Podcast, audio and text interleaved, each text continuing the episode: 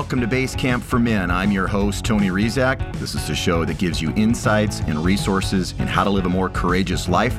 We'll be looking at men, the current state of masculinity, and how to create a more inspiring narrative for all men. Welcome, and let's get started.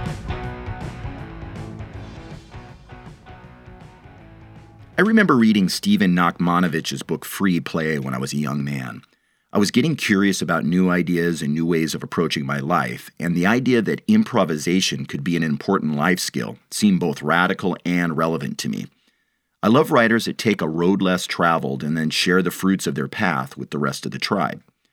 We tend to think that great improvisers are like jazz musicians or improv comedy geniuses like Robin Williams. We don't think of improvisation as a skill that we possess and can craft for better creativity and expression. Yet here's a quote by my guest today. Quote, "We are all improvisers, the most common form being speech. Every conversation is a form of jazz. The activity of instantaneous creation is as ordinary to us as breathing." Unquote.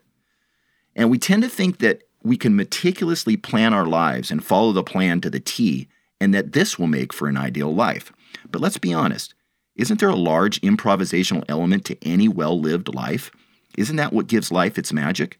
This ability to surprise us and keep us creative and on our toes? Here's another quote by my guest.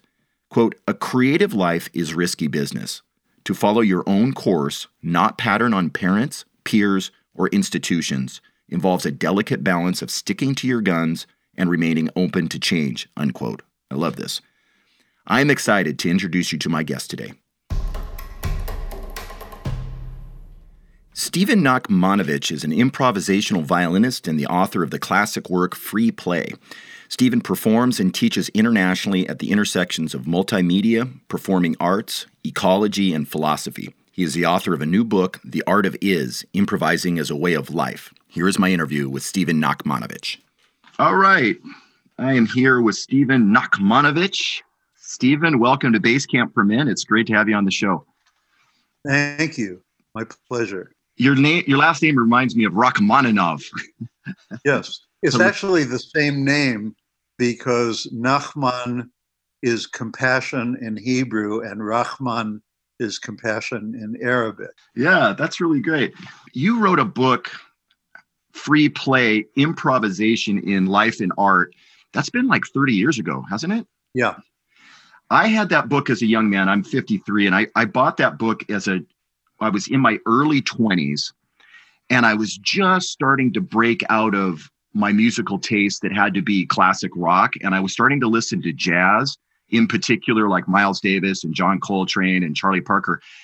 It was this new, for me, a new way of appreciating music, and that these guys were improvising their compositions on the spot was astounding to me. And so when I was browsing bookstores, I saw free play and I was like, a book about improvisation in life and art. So I picked it up and it has sat on my bookshelf ever since. I've read it a number of times. I love the book. It's such an appreciation of the arts. And there's not a lot of books on improvisation out there that I can find, or at the time, certainly not.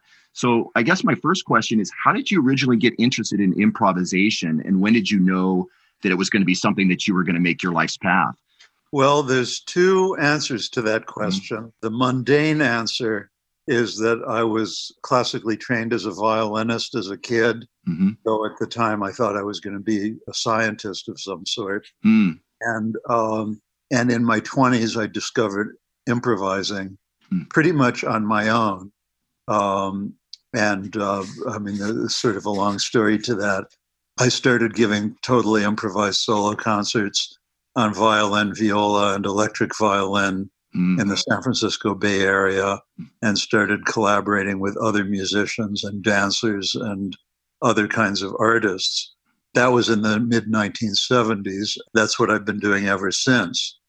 In 1980, I met Yehudi Menuhin, the great violinist, mm-hmm. who became a kind of mentor of mine. And he said, Well, you should really write a book about this. So the book Free Play kind of emerged from those conversations. It became very obvious that uh, it really was about life first and art second. There may be the technical chops that you may have as a violinist or whatever instrument you play or theater or filmmaking or whatever your art form is. Mm-hmm. Uh, but more important, you're getting into the deep origins of the creative process within each of us. Yes. So that's the mundane answer to your question. The real answer to your question is that I learned how to become an improviser because I was once a baby. Of course, 100% of human beings have had this experience. There's nothing specialized about it at all. Yeah. And babies improvise language, they improvise movement, mm-hmm. they learn to communicate from scratch.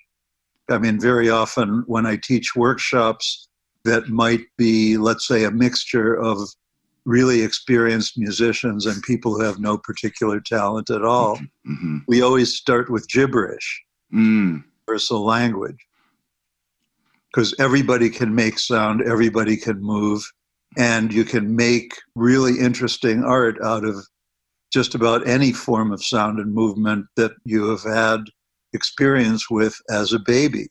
You said in a free play, quote, don't let anyone tell you the arts are just a frill, some sideshow to the main events of life, unquote. I love this quote as a as somebody that loves the arts. Why is is the arts not just some frill to you? I know it, it, seems obvious, but for some people, I think they think. I think some of the some of the yeah. people they think. I don't know. You know, that's oh, nice oh, to no, no. We know, we know what the, we know what they think, and we know that yeah. in a not just our country, but in yeah. countries all over the world that are dominated by business. Yes. Yes. Which, of course, can also be creative and playful in its own way. Right. The idea that uh, everything has to have utilitarian value. Mm. And even the arts, there's a tremendous amount of um, literature now in which people who run arts organizations who are desperate to keep their funding intact are trying to justify the arts by saying that it's good for you cognitively, which it is, of course, mm-hmm. but it's like uh, implying that if your kid learns music, then your kid will get better grades in school and they'll get into a good college and then they'll get a well paying job. So it's still trying to identify the arts with money making. Right. In spite of the fact that, of course, the arts practice of any art is in, for, in fact great for kids' yeah. cognitive development. Sure. In The Art of Is, um, there's several chapters where I talk about Herbert Zipper. He became a friend of mine in Los Angeles in the 90s when he was in his 90s. Mm-hmm. And he had been a conductor in Vienna, um, perhaps slated to be like another Bruno Walter or somebody like that, conductor of a big symphony. Yep. Uh, but the Anschluss came and he was thrown into Dachau by the Nazis. On his third day there, they were hauling rocks or something like that as slave laborers. And he started reciting some poetry by Goethe. And he noticed that his fellow slaves, fellow prisoners were standing up a bit straighter and breathing mm-hmm. more deeply.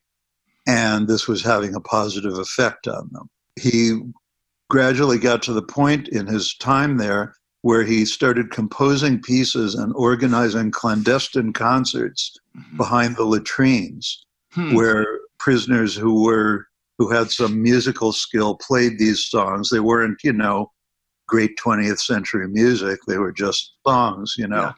but they did as he put it they did the job right uh, because right. art is power mm-hmm and you look at people of that time. I mean, here's Shostakovich, great Soviet composer who was uh, constantly being uh, threatened by Stalin. Mm-hmm. Uh, and, um, you know, in many dictatorships, like in Soviet Russia, like in Nazi Germany, like in many other places, uh, artists are always on the edge between uh, doing their work and being tolerated, doing work that supports the state and being rewarded, or being yeah. thrown in prison, or being shot. You know, and he mm-hmm. was mm-hmm. Shostakovich, who was all over the place there with those relationships. And the question is why did Stalin, who was the dictator of an enormous continent sized country with these enormous armies and enormous industrial machinery at his disposal, why did he bother himself with a composer of chamber music and symphonies? Yeah. And the answer is that he realized that art is power. Yeah. Yeah. And art is the self expression of human beings and the mutual sharing of that expression among people. And it is freedom. There's something I wanted to talk to you about. You, you said, I'm going to quote, uh, creativity, innovation, vision. A generation ago, these words were charged with meaning. Now they have become rancid, insipid, and banal. Overuse and deliberate misuse as marketing buzzwords have rendered them into cheap commodities with a limited shelf life. When something is described as cutting edge, you just know it's going to be dull unquote i love this i love this and it's it's not just creativity innovation and vision i mean anytime i see leadership i'm like oh god leadership my eye even yeah. though leadership is really a fascinating topic but it's just so overdone and just there's no tread on the tires of that word anymore and it's the same thing with creativity and innovation vision so as a human tribe who value innovation and creativity? How do we reclaim the words? Do we need new words to describe oh, the yeah, creative well, I process? Think we, I think we always need new words, yeah. and then we, and then sometimes the old words can come back. Right. It um, needs a rest, I right? you know, when I um, when I'm asked to describe what my books are about, the simple answer is the creative process, mm-hmm. um, and how that works within people and among people socially. Yeah. Um, but as you've as you said, um, uh, these words uh, get commercialized mm-hmm. and trademarked and start to mean absolutely nothing. Right. So certainly, when I hear the word innovation, I start looking for the green exit sign. and uh, and uh, when you're looking for that exit sign, you want to keep your hand on your wallet. Yeah. Uh, because it usually means uh, somebody is trying to think of a new method of taking your money. Totally, totally. And yet, of course, innovation by itself simply means doing something new. Yeah. Which can be wonderful depending yeah. on the context. Um, Walt Whitman uh, wrote a death poem.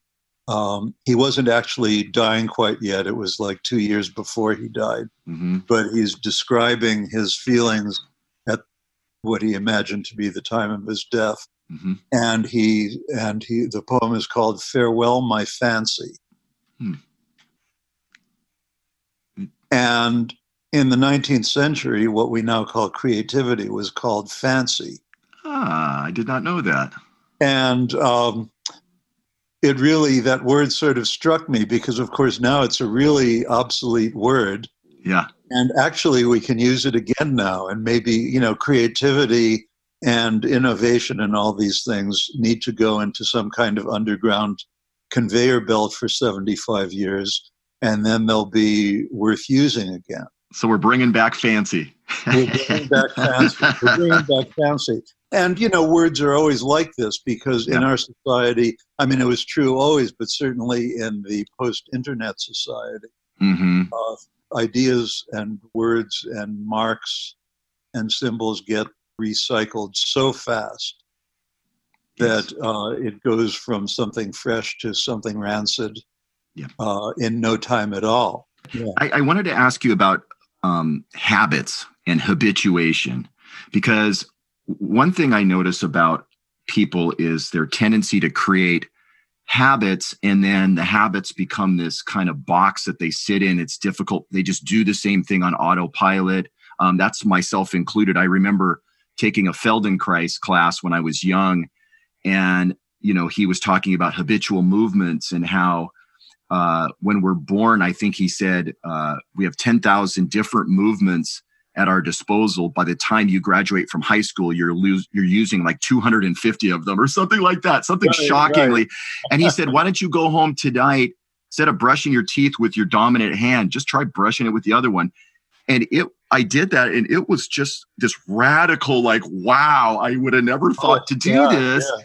And so I guess my question to you, since you teach improvisation, do you allow yourself to get into habits of like, no, this is how I do things day to day. And then when I teach, I need to get in a different mindset. Are you kind of always looking to not, you know, watch out for habits because that can be really, I start just going through the motions of things and how, how do you approach that that topic oh yeah totally i mean it's it's an enormous problem because on the one i mean i i i'm a violinist and i mm-hmm. practice every day and um, i'm always improvising and very often the improvisations that I play are really boring.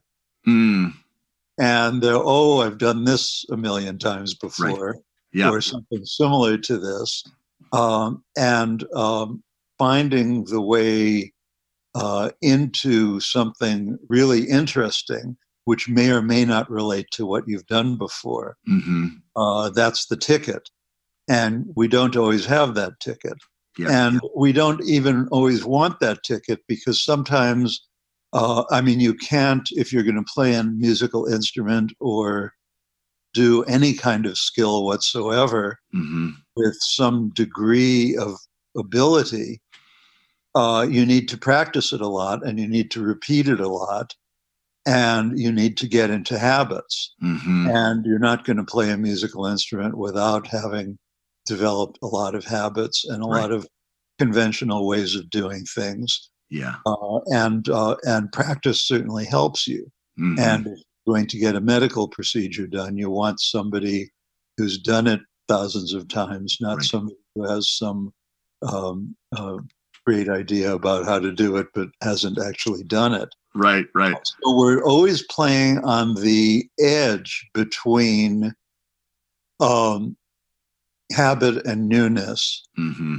Uh, between practice and breaking out of our ruts, mm-hmm. and we really need both sides of that. Mm. Why? Why is I saw that in in free play? Um, you had mentioned the importance of listening. Why is it so important in imp- improvisation? I I lead men's workshops, and recently I I sort of confessed to the men in that group that I feel like if I if there was one skill that I can could continue to develop the rest of my life, it would be the ability to listen. I think I think that that would hold the key to so many things for me if I just said this is what I want to get good at and yeah. committed to it because it it it's not just listening to you for instance Stephen it's like listening to my own inner voice listening to nature the divine the important people the everyday people that come in i come into contact with. And um and it's not always talked about. And the the people that i know that are really great listeners i'm thinking of one my friend mark he's an astoundingly skillful listener. And you just get the sense that he's on another level in, in his ability to listen yeah. and um and why is it so important in improvisation to be to be a good well, listener? As, as I said, uh, listening is the score. Mm. There is no other score. Mm-hmm. I mean, there's forms of improvising where you're improvising on a theme or on some kind of a, mm-hmm. a, a set pattern. Yeah. And you work your way around that pattern and mm-hmm. ornament it in various ways. But um, uh, complete improvisation is coming from nothing. Mm-hmm. And nothing is a really important thing for us to mm-hmm. understand. You you wrote um, one of the chapters in your book uh, is titled "The Way It's Supposed to Be," yeah. and it's all about expectations and the creative life. And I wanted to ask you about that because how do you how do you keep expectations from creeping in? Uh, the the chapter reminded me of Suzuki Roshi. He I remember I saved a quote of his that said, "No expectations is samadhi, which is bliss." Right. So yeah. no expectations is bliss, and. Yeah. You know, I've applied that to my marriage at times when I'm like, you know, maybe I have expectations here that are getting in the way. Um, how do you how do you dance with that where you maybe have expectations about how people show up or how you want your life to go or the people in your life but you know where where what's your path in that what's your how do you dance with that i guess well uh, dance is the right word because mm. of course, uh, we have minds and therefore we have expectations. Mm-hmm. Uh, and the expectations certainly get in the way of whatever actually happens. Yes. You know, because what actually happens is never going to square with your expectation. Right. Um, and yet, um, um, we're continually thinking them up. Mm-hmm. And it's sort of like your question about habit before. Yes. You know, there are patterns. Um, the biologist uh, Conrad Waddington used the term creodes to describe um, patterns of action that organisms fall into. Yeah. You know, whether at, at, the level of animal behavior or at the level of biochemistry. Mm-hmm. And that there's sort of grooves in time that we make. Mm through our habits, through our expectations. Yeah. Um, however, we can also stand back sometimes, you know, to make time to stand back, to recognize when we are um, operating within that realm of expectations rather yeah. than actually paying attention to what is happening mm-hmm. right here. Okay. Yeah. To stand back from what we have learned through our habits mm-hmm. so that we might also learn something different. Mm-hmm, mm-hmm, mm-hmm. For some reason, the talk about expectations, I had this thought. My father, uh, on his stationery, he had a kind of tongue in cheek quote that was on his stationery where he made notes and stuff and handed to people. And it said, uh, just let me have my way exactly in everything, and a sunnier and happier creature does not exist. I always thought that was a funny, like that is a funny thing to have on your stationery in business, you know. So yeah, yeah. So do you do you have a formal uh, meditation practice or, or something like that? I, I never. Do zazen. I, I do zazen. Zazen. Okay. Okay. So have you been? You must have practiced that for a long time, probably. I would imagine. Huh? Yeah, a long. Yeah. Forty years. Yeah. Yeah. Where did you start that in San Francisco? Or? San Francisco Zen Center. Oh yeah, very famous. Yeah. You'd mentioned interbeing in the book, which is starting to me felt like it's touching on a little bit of mysticism, and so I, that jumped out. I grabbed it because I'm like, I want to ask him about that and what what he meant by that. What's your definition, and what do listeners need to know about the concept of interbeing? Oh, great. Well, uh, it, it's interesting because all the uh, threads of our conversation are coming together and um, are weaving into a pattern that's been mm-hmm. there from the beginning. Nice. And um, so when we talked about the um, emptiness of the cup, mm-hmm. okay, when we talk about emptying yourself of expectations, well, the primary idea of Buddhism, whether it be Zen or Tibetan or other forms of Buddhism, is the emptiness of inherent existence. Mm. Now, when Westerners hear the word emptiness, we tend to freak out because we think we're hearing about some kind of nihilism right. or, um, you know, that some kind of philosophical stance that nothing really exists or something like that, which right. is not what it is. The operative word is inherent. Mm. So, um, you know, we're both talking to each other through computers. Mm-hmm. And so this laptop in front of me, it's made of aluminum and plastic, and there's copper wiring inside, and silicon chips, mm-hmm. and acid in the battery, and uh, glass, and all of this material came from somewhere. Mm-hmm. And uh, the aluminum was mined, and the um, designers have stories and the miners who mined the aluminum have stories, mm-hmm. and the um, forests uh, in the cetacean area, in, in the uh, Cretaceous area, uh, that uh, that uh, were buried under the earth and became petroleum, which then became part of the plastic that's in the keys of the computer. Mm. That's a story the labor relations of the people, many of them in China, who assembled mm. this computer. That's a story. So the computer has infinitely many stories mm. and infinitely much information. And the more you go behind the glass and the aluminum and the copper and everything else, uh, you realize that the um, computer is interconnected with everything else and it's infinitely full of information and stories. Hmm. The one thing it is empty of is an inherent existence all by itself. Right. So we like to use nouns in our language as though the computer were a thing mm-hmm. and that you can draw a boundary around it. Or, for example, each of us has a skin and we think that skin is a boundary between us and the rest of the world. Mm-hmm. But those boundaries are what the illusion is, you know. Uh, we are full of infinitely interconnected stories. Mm. So Thich Nhat Hanh, the great Vietnamese mm-hmm. poet, Buddhist monk, peace activist, um, had a knack for developing words that communicated these concepts to modern society. Mm. So he invented the word interbeing. Mm. That is, emptiness um, strikes people as a little weird. Right. That, that what emptiness really is is interbeing.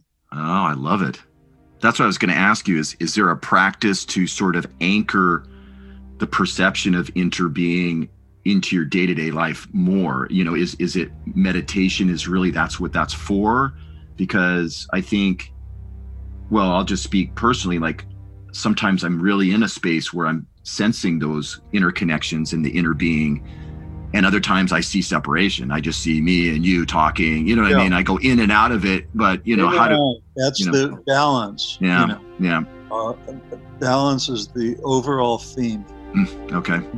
You're about you're in and out between habit and novelty. You're in and out between practice and improvising. Mm-hmm. You're in and out between connected to the world and being by yourself. Mm-hmm. Um, that's the nature. And of course, we're breathing in and out yes. all the time. Yeah. And we're having, as two human beings, we're having a conversation back and forth. Mm-hmm. And that's the nature. Conversation is really the template for all of this. Mm-hmm. Mm-hmm. That's great. Well, Stephen, thank you so much for coming on the show. It was just wonderful to talk to you. I'm glad you're feeling better. Um, your new book, The Art of Is Improvising as a Way of Life, is fantastic. And I will share with the listeners where to go grab that. And just thank you so much. Get well thank soon. You. Keep teaching. Thank you so much for the for your writing and your teachings. It's it's reached a lot of people and it's made a big difference in a lot of people's lives. So thank you. Thank you. It's my pleasure.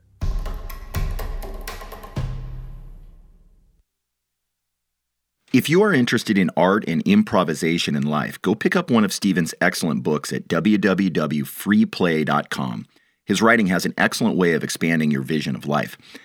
And I will leave you with a quote from the great dancer and visionary Martha Graham, which perfectly captures what we've been exploring today. She says, quote, There is a vitality, a life force, an energy, a quickening that is translated through you into action. And because there's only one of you in all time, this expression is unique. And if you block it, it will never exist through any other medium. It will be lost. Unquote. Go try that out, my dear listeners, and we'll see you next week. That's our show for today. Man, remember that the story of your life is not yet all told. I'm Tony Rizak, and thank you for listening to Basecamp for Men.